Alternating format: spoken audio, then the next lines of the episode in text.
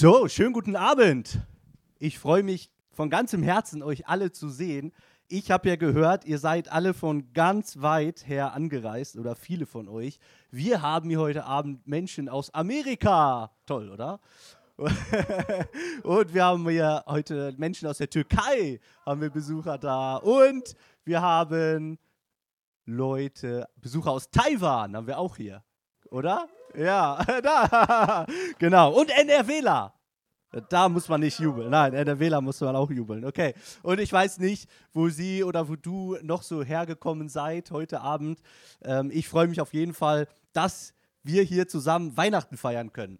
Ja, ist noch nicht so lange her, 1-2 Jahre, da waren meine Frau und ich mal auf einer Geburtstagsfeier von einem Ehepaar. Die haben sich so zusammengeschmissen und so einen runden Geburtstag zusammen gefeiert. Wollten nicht 2 Geburtstage feiern, haben gesagt, wir machen einen großen zusammen. Das war in der Schweiz, so in den Schweizer Bergen, hoch oben. Wir haben eine Karte bekommen, uns furchtbar gefreut, haben gar nicht damit gerechnet, dass wir eingeladen sind. Das war so was ganz Besonderes für uns.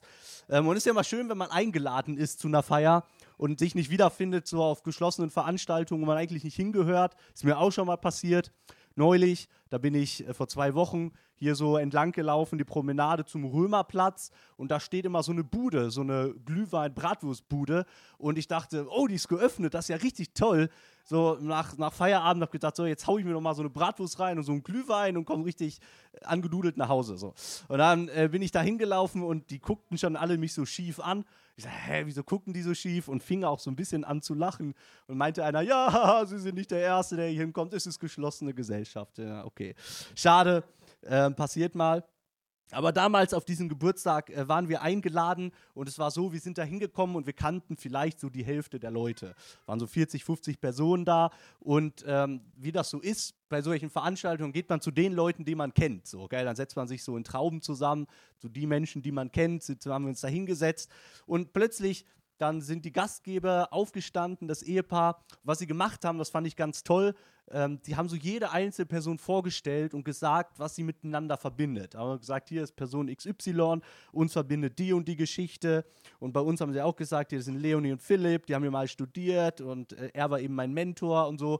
Und das war irgendwie so ganz wertschätzend für alle. Hast gemerkt, alle gleich breit am Grinsen. Jeder hat sich so wahrgenommen, gesehen, gefühlt. Das war schon mal richtig toll. So. Warum erzähle ich das? Wir feiern ja heute Abend den Geburtstag von Jesus. Und ich habe mir das so mal vorgestellt, wenn Jesus jetzt heute Abend hier wäre, zu seiner Geburtstagsfeier. Gell? Und was er dann machen würde. Er könnte ja auch sowas machen, wie das Ehepaar damals auf der Geburtstagsfeier in der Schweiz. Ich könnte mir so vorstellen, dass wenn Jesus hier wäre, dann könnte er zu jedem Einzelnen, die heute Abend hier ist, was sagen. Das ist doch toll. Er würde sich hier hinstellen und sagen, du Paul, deine Woche habe ich gesehen. Boah, das war so anstrengend mit deiner Masterarbeit. Schön, dass du hier bist. Und so könnte er durchgehen zu jedem Einzelnen und etwas sagen. Und wir würden uns wertgeschätzt fühlen und gesehen fühlen. Jesus würde das machen, glaube ich, wenn er heute Abend hier wäre. Wir feiern heute Abend Weihnachten. Und so, und die Bibel ist so voller Feste. Wenn wir so in die Bibel schauen, manche verbinden ja mit Kirche so eher öde und Regeln und Moral und so diese Du-bist-nicht-okay-Botschaften. Aber an Heiligabend feiern wir ein Fest. Und wenn wir uns so die Geschichte von Jesus anschauen, dann sehen wir einfach eigentlich vom Anfang bis Ende, wie er so Partys gefeiert hat. Ja, das am Anfang seines öffentlichen Auftretens, das erste Wunder, das er getan hat, ist erstmal eine Hochzeit zu crashen und Wasser in Wein zu verwandeln. Und dann immer wieder sein ganzes Leben durch feiert er Feste. Noch kurz vor seinem Tod am Kreuz, feiert er mit seinen engsten Anhängern in der Runde, feiert er ein Fest. Und sie essen zusammen. Weihnachten ist so das Fest der Feste. Wir freuen uns alle drauf. Das gilt wahrscheinlich für die Kinder oder höchstwahrscheinlich für alle Kinder. Aber ich kenne jedes Jahr, auch an Weihnachten, treffe ich immer wieder Menschen, für die das so nicht gilt. Für die ist Weihnachten eher eine Erinnerung daran, dass sie einsam sind. Dass sie vielleicht gerade einen Schicksalsschlag erlitten haben, dass sie schon lange einsam sind. Und jedes Jahr zu Weihnachten werden sie neu daran erinnert. Ich weiß nicht, was Weihnachten für dich ist, was es für dich persönlich bedeutet. Aber ich freue mich, dass du hier bist. Ich würde sagen, Jesus hat dich persönlich eingeladen, hat dir auch so eine Karte geschickt, wie wir sie damals bekommen haben, und freut sich, dass du hier bist. Und immer so, wenn Jesus Feste gefeiert hat, dann hat er auch so Geschichten erzählt. Das war so eine Masche von Jesus, wie er die Menschen fesseln wollte, wie er sie begeistern wollte, wie er sie zum Nachdenken bringen wollte. Er hat so Geschichten erzählt. Und eine Geschichte, so den Anfang von dieser Geschichte, den haben wir eben gehört. Ein Mann hatte 2 Söhne, hat die Regina vorgelesen. Und ich will noch mal zu den ersten Versen switchen, die Jesus so erzählt hat. Dort sagt Jesus immer wieder kamen viele Zolleinnehmer und andere verrufene Leute zu Jesus. Prostituierte, Verbrecher, Mörder, um ihn zu hören. Immer wieder. Jesus hatte eine Anziehungskraft auf diese Person. Und dann gab es Menschen, die Pharisäer und Schriftgelehrten, die ärgerten sich und schimpften. Mit welchem Gesindel gibt der sich da ab? Er isst sogar mit ihnen. Und Jesus guckt in die Runde und da erzählt er folgende Geschichte. Also Jesus hat einen ganz konkreten Anlass, nämlich, dass es dort Menschen gibt, die sich darüber ärgern, dass er Zeit verbringt mit Menschen, die so in der Gesellschaft ein bisschen out waren. Und dann erzählt er diese Geschichte. Ein Mann hatte 2 Söhne. Und der eine Sohn haut ab. Er sagt, Papa, ich will, dass du mir mein Erbe auszahlst. Und wenn wir uns so die Kultur damals anschauen, dann bedeutet das so etwas wie, Papa, du verreckst nicht schnell genug. Ich wünschte, du wärst jetzt schon tot. Darum gib mir doch jetzt schon das Geld, was mir zusteht. Und dann sagt der Text so wortwörtlich, da teilte der Vater sein Leben auf. Steht dort wortwörtlich im Griechischen. Ich sage, wieso nicht sein Besitz, wieso sein Leben? Und wahrscheinlich heißt das, weil der Vater hatte viel von seinem Besitz, waren seine Ländereien, war sein Haus, seine Ländereien, das, was ihm gehörte. Und das, was der Vater in dieser Geschichte aller Wahrscheinlichkeit nach gemacht hat, ist, dass er seine Ländereien verkauft hat. Es war so, dass der ältere Sohn 2 Drittel des Erbes standen dem älteren Sohn zu, 1 Drittel dem jüngeren. Und so verkaufte der Vater 1 Drittel seiner Geschäfte, seiner Ländereien, um das Geld dem Jüngeren zu geben. Eine ganz verblüffende Geste. Eigentlich ist das so eine patriarchalisch-orientalische Gesellschaft. Also wenn du da zu deinem Vater gegangen bist, hast gesagt, ey, gib mir die Kohle, Alter, dann hätte er dir einen Tritt in den Hintern gegeben und dich weit hinausgejagt. Das ist das, was die Zuschauer eigentlich erwarten würden. Aber der Vater in der Geschichte, der in unserer Geschichte für Gott steht, reagiert anders. Er nimmt die Schmach auf sich, er lässt sein Leben in Stücke reißen, er nimmt diese Entehrung auf sich, die Zurückweisung der Liebe seines Sohnes und gibt ihm sein Erbe. Und dann geht er ins Ausland, er verbringt sein Leben in Saus und Braus, Pech kommt auch noch dazu, eine Hungersnot kommt, sein Leben gerät völlig unter die Räder. Wie geht's weiter? Er ist bei den Schweinen und sagt, ich muss zurückgehen, ich halte sie nicht aus. Bei meinem Vater haben alle genug. Und er macht sich auf den Weg zu seinem Vater. Man kann sich das vielleicht vorstellen, macht sich Gedanken, oh, was wird er tun? Wird er mich hinausjagen? Wie reagiert er? Und in der Geschichte läuft der Vater seinem Sohn entgegen. Und bevor der Sohn sein Geständnis ablegen kann, um Verzeihung bitten kann, holt der Vater seine Diener und sagt, holt mir den schönsten Mantel in unserem Haus, holt die Schuhe und holt den Ring, der sagt, dass das hier mein Sohn ist. Und sie bekleiden den zurückgekommenen Sohn und feiern abends ein Fest miteinander. Und vielleicht fragst du dich jetzt so, ey, was hat denn das mit Weihnachten zu tun? Was hat diese Geschichte mit Weihnachten zu tun? Ich will sagen, sie hat alles mit Weihnachten zu tun. Feiern wir an Weihnachten nicht, dass jemand uns entgegengekommen ist?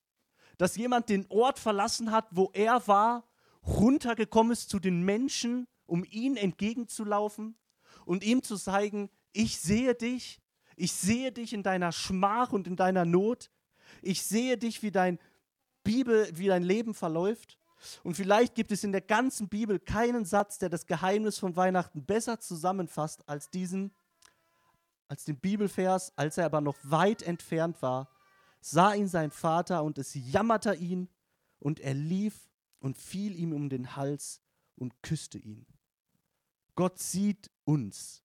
Gott sieht die Schmach der Menschen. Gott sieht deine Not, die du vielleicht mit dir rumträgst, deine Kämpfe. Vielleicht ganz besonders an Weihnachten. Und Weihnachten sagt uns, das ist Gott nicht egal. Er sieht die Menschen und er läuft ihnen entgegen. Jesus Christus ist der Kuss, den Gott uns gibt oder geben möchte. Jesus Christus ist der Kuss, den Gott den Menschen gibt, um zu zeigen, ich liebe dich. Ich sehe dich da, wo du stehst. Komm in meine Arme, alles ist gut zwischen dir und mir. Was auch immer gewesen ist. Der Vater wartet nicht, bis der Sohn sagt, wie er sich entschuldigen will. Er nimmt ihn in die Arme und drückt damit aus, ich werde nicht abwarten, bis du deine Schulden abbezahlt hast. Ich werde nicht abwarten, bis du genügend im Staub herumgekrochen bist. Du wirst dir deine Rückkehr in meine Familie nicht verdienen, sondern ich werde dich einfach wieder aufnehmen. Einfach so. Ich werde deine Blöße, deine Armut und deine Lumpen mit den Gewändern meines Amtes und meiner Ehre verhüllen. Das ist die Geschichte von dem jüngeren Bruder. Und die Geschichte von dem jüngeren Bruder, das ist die Geschichte von allen jenen Menschen, die vielleicht einen großen Bogen um Kirche machen oder um Christen machen. Das ist die Geschichte von allen jenen Menschen, die mit Glauben an Gott nur Gesetze verbinden und nur Moral verbinden und nur Strenge verbinden. Das ist die Geschichte von allen jenen Menschen, die sagen, darauf habe ich keinen Bock mehr. Ich breche aus. Gott wird mich nicht glücklich machen, ich muss mich selbst glücklich machen. Das ist die Geschichte von all diesen Menschen auf dieser Erde. Das ist aber auch die Geschichte von allen Menschen auf der Erde, die vielleicht sagen, so wie ich bin, kann mich Gott niemals lieben. Schau mein Leben an. Hey, schau die Fehler an, die ich mache. Schau an, wie dreckig ich bin. Schau an, wie schlecht ich bin, wie faul ich bin, wie böse, wie schwach. Mich wird Gott auf keinen Fall lieben. Und die Geschichte des jüngeren Brüders zeigt uns, dass genau diese Menschen sich um Jesus geschart haben. Dass genau diese Menschen sich angezogen haben von Jesus. Und ich weiß nicht, ob du hier bist und ob das für dich ist und ob du es hören willst, aber ich will, dass du es hörst und fühlst, dass du diese eine Person bist, die Jesus unglaublich liebt. Und es kommt nicht darauf an, was du getan hast. Es kommt nicht darauf an, wie dunkel du dich fühlst. Es kommt nicht darauf an, wie beladen, wie beschämt oder wie dreckig du bist. Gott liebt genau dich. Und er will dich aufnehmen in seine Familie. So wie der Vater den jüngeren Sohn aufgenommen hat. Und dann feiern sie ein Fest. Lasst uns essen und fröhlich sein, sagt der Vater. Denn dieser mein Sohn war tot und ist wieder lebendig geworden. Er war verloren und ist gefunden worden. Tja, sie feiern ein ausgelassenes Fest. Sie könnten feiern. Sie könnten ausgelassen feiern. Aber die Geschichte geht noch weiter. Es gibt dann noch diesen älteren Bruder. Und der kommt abends von der Arbeit nach Hause. Er sieht das Fest, dass sein Bruder wiedergekommen ist und wird erfüllt von einer großen Wut. Dieser lausige Kerl, der uns so viel Schmach bereitet hat, der ist wieder da. Und er überlegt, ob er reingehen soll und mitfeiern soll, aber er trifft die gegenteilige Entscheidung und geht raus. Und auch hier kommt der Vater hinaus zu ihm. Auch hier kommt der Vater raus und redet liebevoll mit ihm. Und sagt, hey, willst du nicht reinkommen? Willst du nicht mit uns feiern? Und der Bruder, was tut er? Tja, wir wissen es nicht. In vielen Predigten wird so dieser ältere Bruder als der Bad Guy dargestellt. Ja? Dieser Mann, dieser Bruder, der nichts falsch macht im Leben. Aber auch so gedacht, ja, komisch, dass Menschen, die alles richtig machen, uns irgendwie nicht so sympathisch sind. Gell? Das kennen wir vielleicht so ein bisschen. Und jetzt stellt euch mal diese Weihnachtsfeier vor. Stellt dir mal so eine Weihnachtsfeier vor. Das ist der erste oder der zweite Weihnachtsfeiertag. Die Familie kommt zusammen. Und da ist zumindest früher so ein ziemlich dominanter Vater, eine Mutter, die nie auftaucht. Ja, man könnte die Geschichte mit Fug und Recht auch das Gleichnis von der verlorenen Mutter bezeichnen. Die kommt nämlich nie vor. Ja, dann ist da der ältere der beiden Söhne, so, der nie was falsch macht und sich dessen auch wohl bewusst ist. Und dann gibt es da noch ein paar Onkels und Tanten. Und in unserem Setting noch Mägde, Knechte und Gesinde. Und der ältere Bruder ist so gerade im Nebenzimmer und bügelt so die Falten aus dem Geschenkpapier aus für nächstes Jahr. Und auf einmal hört er eine Stimme, die ihm bekannt vorkommt. Und er sagt, hey, ist das nicht mein Bruder? Und er realisiert, dass die Stimme zu seinem Bruder gehört, und dann hört er auch noch die Stimme von seinem Vater, die sich vor Aufregung schier überschlägt. Er hört, wie seine Mutter anfängt zu weinen. Und dann öffnet er die Tür vom Nebenraum, da wo er seine Geschenkpapier bügelt, und sieht, es ist tatsächlich sein Bruder. Und sieht, wie gerade einige Knechte und Diener herbeieilen, um seinem jüngeren Bruder ein Kleid zu bringen. Und er hat immer nur Gerüchte gehört davon, dass sein jüngerer Bruder sein Leben in Saus und Braus verbringt. Die Gerüchte brachen dann ab bei der Hungersnot. Und auf einmal sieht er seinen Bruder von Taugenichts dastehen. Und Wut und Empörung erfüllt sein Herz. Wut und Empörung. Und während die Party so im Nachbarzimmer immer lauter wird und die Wohnung wird erfüllt von tollen Gerüchen und herrlichsten Düften, bleibt er stocksauer im Bügelzimmer zurück. Und irgendwann macht sich der Vater auf, er sucht im Haus, sucht draußen und findet ihn irgendwann in diesem Raum, geht rein zu ihm und sagt, hey, willst du nicht mit reinkommen?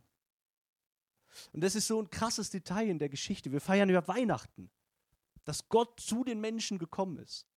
Und beide Brüder haben es hier nötig, dass der Vater zu ihnen hinauskommt. Beide Brüder. Und der Vater geht hin und alles bricht auf einmal raus aus diesem Bruder. Wir lesen so zusammen, da wurde er zornig und wollte hier nicht hineingehen. Da ging sein Vater heraus und bat ihn. Er antwortete aber und sprach zu seinem Vater, hey Mann, so viele Jahre diene ich dir und habe dein Gebot nie übertreten. Du hast mir nie einen Bocken, Schaf, irgendwas gegeben, dass ich und meine Freunde fröhlich wären. Nun aber, dein Sohn kommt nach Hause, der dein Hab und Gut mit Huren verprasst hat, und da hast du ihm das gemästete Kalb geschlachtet. Also es gibt kein teureres Fleisch. Fleisch war sowieso teuer. Gemästetes Kalb, also das wurde maximal einmal im Jahr geopfert, gefeiert, gegessen. Und der Vater sprach, mein Sohn, du bist alle Zeit bei mir und alles, was meines, ist dein. Und jetzt sei doch fröhlich und freudig, denn dein Bruder war tot und ist wieder lebendig geworden. Er war verloren und ist wiedergefunden worden. Aber der Bruder ist zornig, zornig auf seinen jüngeren Bruder, aber zornig auch auf seinen Vater. Und vielleicht sagt der Vater so, hey, vielleicht bist du zornig, weil du so neidisch warst? Bist du zornig, weil dein jüngerer Bruder sich das getraut hat zu leben, was du nie dich getraut hattest zu tun? Warst du vielleicht nur neidisch? Hast du ihm insgeheim beneidet? Und ich freue mich, du hast mir immer gedient, du warst immer so mein Mustersohn, aber irgendwie hast du doch all die Jahre eine Menge Zorn und Wut und Verbitterung in deinem Herzen mitgetragen. Nie hast du. Und was auch so interessant ist, dass so wie der ältere Bruder den Vater anspricht, dass wir in der damaligen Kultur genauso entehrend war wie das, was der jüngere Bruder getan hat. Oder fast genauso. Der Vater sagt, mein lieber Sohn. Aber der ältere Bruder platzt einfach so heraus. Er hält sich fern von der Feier, die sein Vater schmeißt. Damals hätte man das so als ein öffentliches Misstrauensvotum aufgefasst. Als ein öffentliches, ich stehe nicht zu meinem Vater. Ein öffentliches Entehren des Vaters. Nicht nur vom Jüngeren, sondern genauso vom älteren Bruder. Ein Kulturbruch. Und das, worüber sich der ältere Bruder besonders ärgert, ist, dass der jüngere Bruder wieder Teil der Familie wird. Weil wisst ihr, was in dem Moment geschah, als der jüngere Bruder wieder Teil der Familie wurde? Das Erbe wurde nochmal geteilt. Als in dem Moment, wo der Vater dem jüngeren Bruder den Ring wieder ansteckte, war dem älteren Bruder klar, von meinem Erbe ist nochmal ein Drittel weg. Ja, Prost Mahlzeit. Und die Wut und die Verbitterung kommt hoch. Und wir müssen uns jetzt die Zuhörer vorstellen. Die Zuhörer von Jesus, die sitzen auf der äußersten Stuhlkante. Warum? Weil die wollen wissen, wie geht denn die Familie aus, die Story. Gibt es ein Happy End in dieser Geschichte? Wird der ältere Bruder seinen Stolz überwinden und reingehen zu der Feier und mit seinem jüngeren Bruder feiern? Und wisst ihr was? Die Geschichte bleibt offen. Und warum bleibt die Geschichte offen? Weil Jesus einen Anlass hatte, diese Geschichte zu erzählen. Ich habe vorhin erzählt, Jesus hat sich ganz bewusst an die Pharisäer und die Schriftgelehrten gewendet. Und mit dieser Geschichte merken die Pharisäer und Schriftgelehrten jetzt, ups, Jesus meint ja uns. Ich bin gefragt, werde ich wieder hineingehen zu der Feier? Werde ich diese Menschen annehmen, so wie sie sind? Und was die Schriftgelehrten auch noch ziemlich schnell merken, ist, dass Jesus ihnen sagt, weißt du was? Ich weiß gar nicht, ob du zu meiner Feier eingeladen bist. Ein Festmahl ist in der Bibel ein Symbol für den Himmel. Ein Symbol dafür, wie es einmal sein wird, wenn wir bei Gott sind. Wir werden feiern und fröhlich sein. Die ganze Bibel ein Symbol dafür, wie es sein wird im Himmel. Und die Pharisäer merken, dass Jesus ihnen sagen will, wisst ihr was? Von euch weiß ich gar nicht, ob ihr eines Tages auch im Himmel seid. Von euch weiß ich gar nicht, ob ihr eines Tages auch dazu gehört. Denn ihr müsst euch erstmal entscheiden. Das ist eine ziemlich krasse Message, die Jesus da auspackt. Die Pharisäer verstehen, wir sind gemeint. Und am Schluss wird der Hurenliebhaber gerettet und der vermeintlich Gute bleibt weg.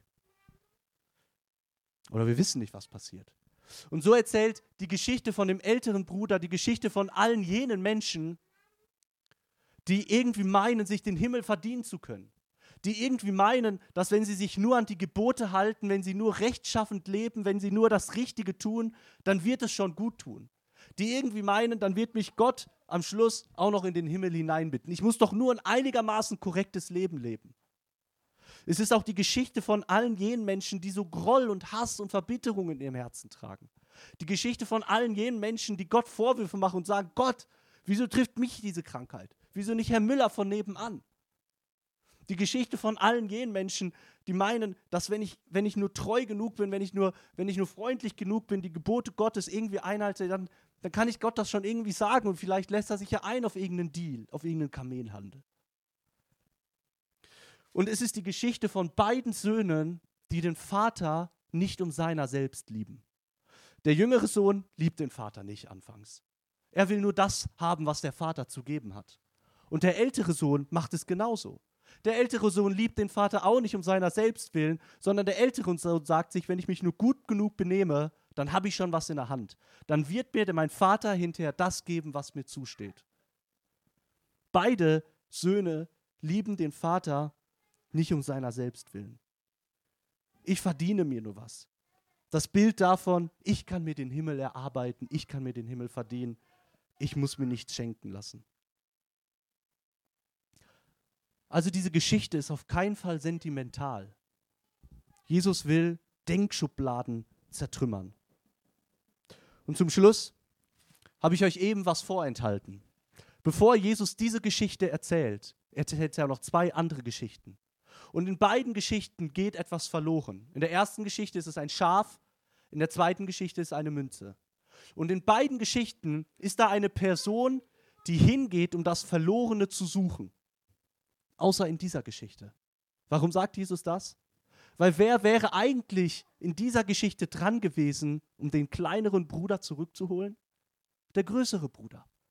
Jesus wirft den großen Bruder vor, hey, warum bist du nicht hingegangen? Warum bist du nicht hingegangen und hast unseren Sohn zurückgeholt? Und es ist die Geschichte davon, was hat das mit Weihnachten wieder zu tun?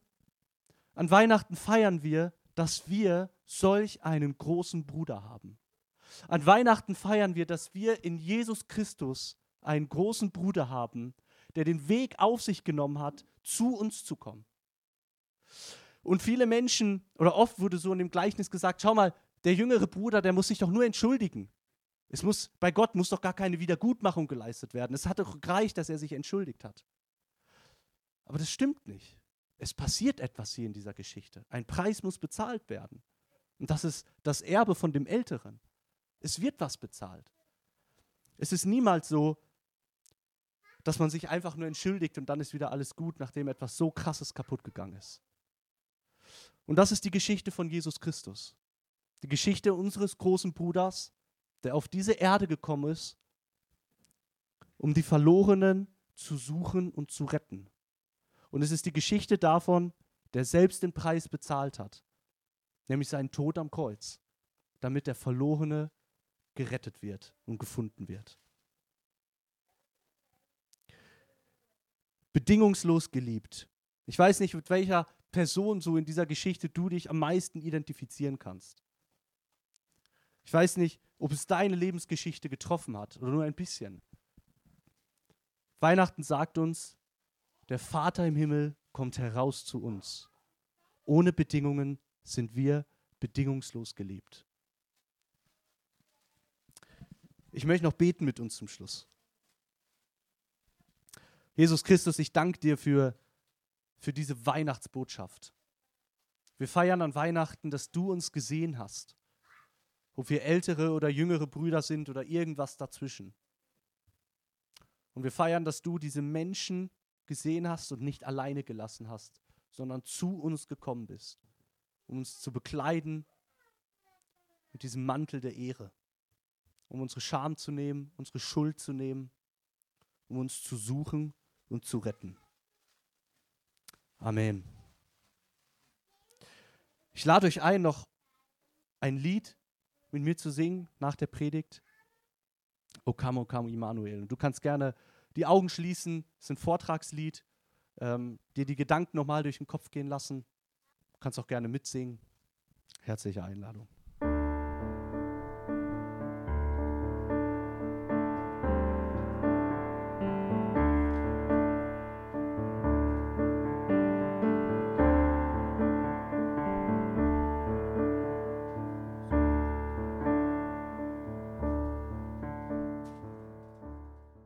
Ich lade euch ein, zum Schluss mit mir aufzustehen und das Gebet zu beten, welches Jesus uns gelehrt hat, dass wir beten dürfen, was uns hilft beim Beten, manchmal, wenn wir auch selber keine Worte finden. Vater unser im Himmel, geheiligt werde dein Name, dein Reich komme, dein Wille geschehe, wie im Himmel, so auch auf Erden. Unser tägliches Brot gib uns heute, und vergib uns unsere Schuld, wie auch wir vergeben unseren Schuldigern. Und führe uns nicht in Versuchung, sondern erlöse uns von dem Bösen. Denn dein ist das Reich und die Kraft und die Herrlichkeit in Ewigkeit. Amen. Ich segne dich im Namen des Vaters, der in Jesus Christus auch dein Vater geworden ist. Ich segne dich im Namen des Sohnes, der Anfänger und Vollender deines Glaubens ist. Ich segne dich im Namen des Heiligen Geistes, der in dir lebt und dir versichert, du bist ein Kind Gottes. Amen. Lass uns gemeinsam singen, O du Fröhliche. Ich weiß nicht, wie es euch geht, ich freue mich das ganze Jahr immer auf O du Fröhliche an Heiligabend. Und dann wünsche ich euch von meiner Seite aus eine richtig tolle Zeit, einen schönen Abend gemeinsam. Habt's gut, vielleicht bis zum nächsten Jahr oder bis nächste Woche oder bis zum 9. Januar.